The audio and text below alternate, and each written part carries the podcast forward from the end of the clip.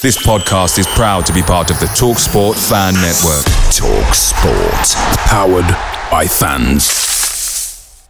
The TalkSport Fan Network is proudly supported by McDelivery, bringing you the food you love. McDelivery brings a top tier lineup of food right to your door. No matter the result, you'll always be winning with McDelivery. Order now on the McDonald's app and you'll get rewards points delivered too. So that ordering today means some tasty rewards for tomorrow. Only via app at participating restaurants. 18 plus rewards registration required. Points only on menu items, delivery fee and terms apply. See McDonald's.com.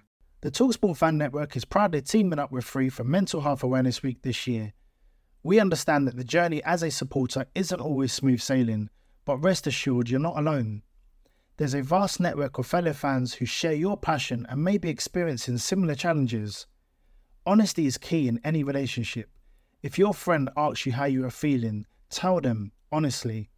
If you're going through a difficult time, let them know. Opening up about how you are feeling can really make a difference. After all, they are your mates for a reason. Let's all take a moment to talk more than football.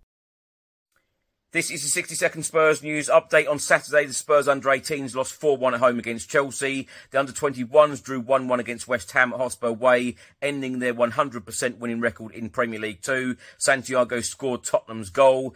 Uh, Ryan Sessegnon, Dane Scarlett, and Jamie Donley were all in the starting 11. The men's first team lost 2 1 against Wolves at the Tottenham Hotspur Stadium on Saturday afternoon. Spurs are now down to fifth in the Premier League table. Ange Postecoglou, after the game, said we had them pinned back, but didn't really take advantage of key moments. And once they got their second goal, it made it difficult for us. In his press conference, Ange Postecoglou said, I am not a magician, I am a football manager. Wolves manager Gary O'Neill said it's a good feeling to win at Tottenham. Former Spurs midfielder Jamie O'Hara on Tottenham's 2-1 home defeat against Wolves. He said, we're so bad from set pieces, it's a joke. The Spurs women will be in action on Sunday afternoon against Aston Villa, 2pm kickoff. And the Times newspaper have just stated that Tottenham are tracking Wolves star Pedro Neto and they hope to sign him in the summer window, but Wolves will demand around £60 million. The Talksport Fan Network is proudly teaming up with three for Mental Health Awareness Week this year.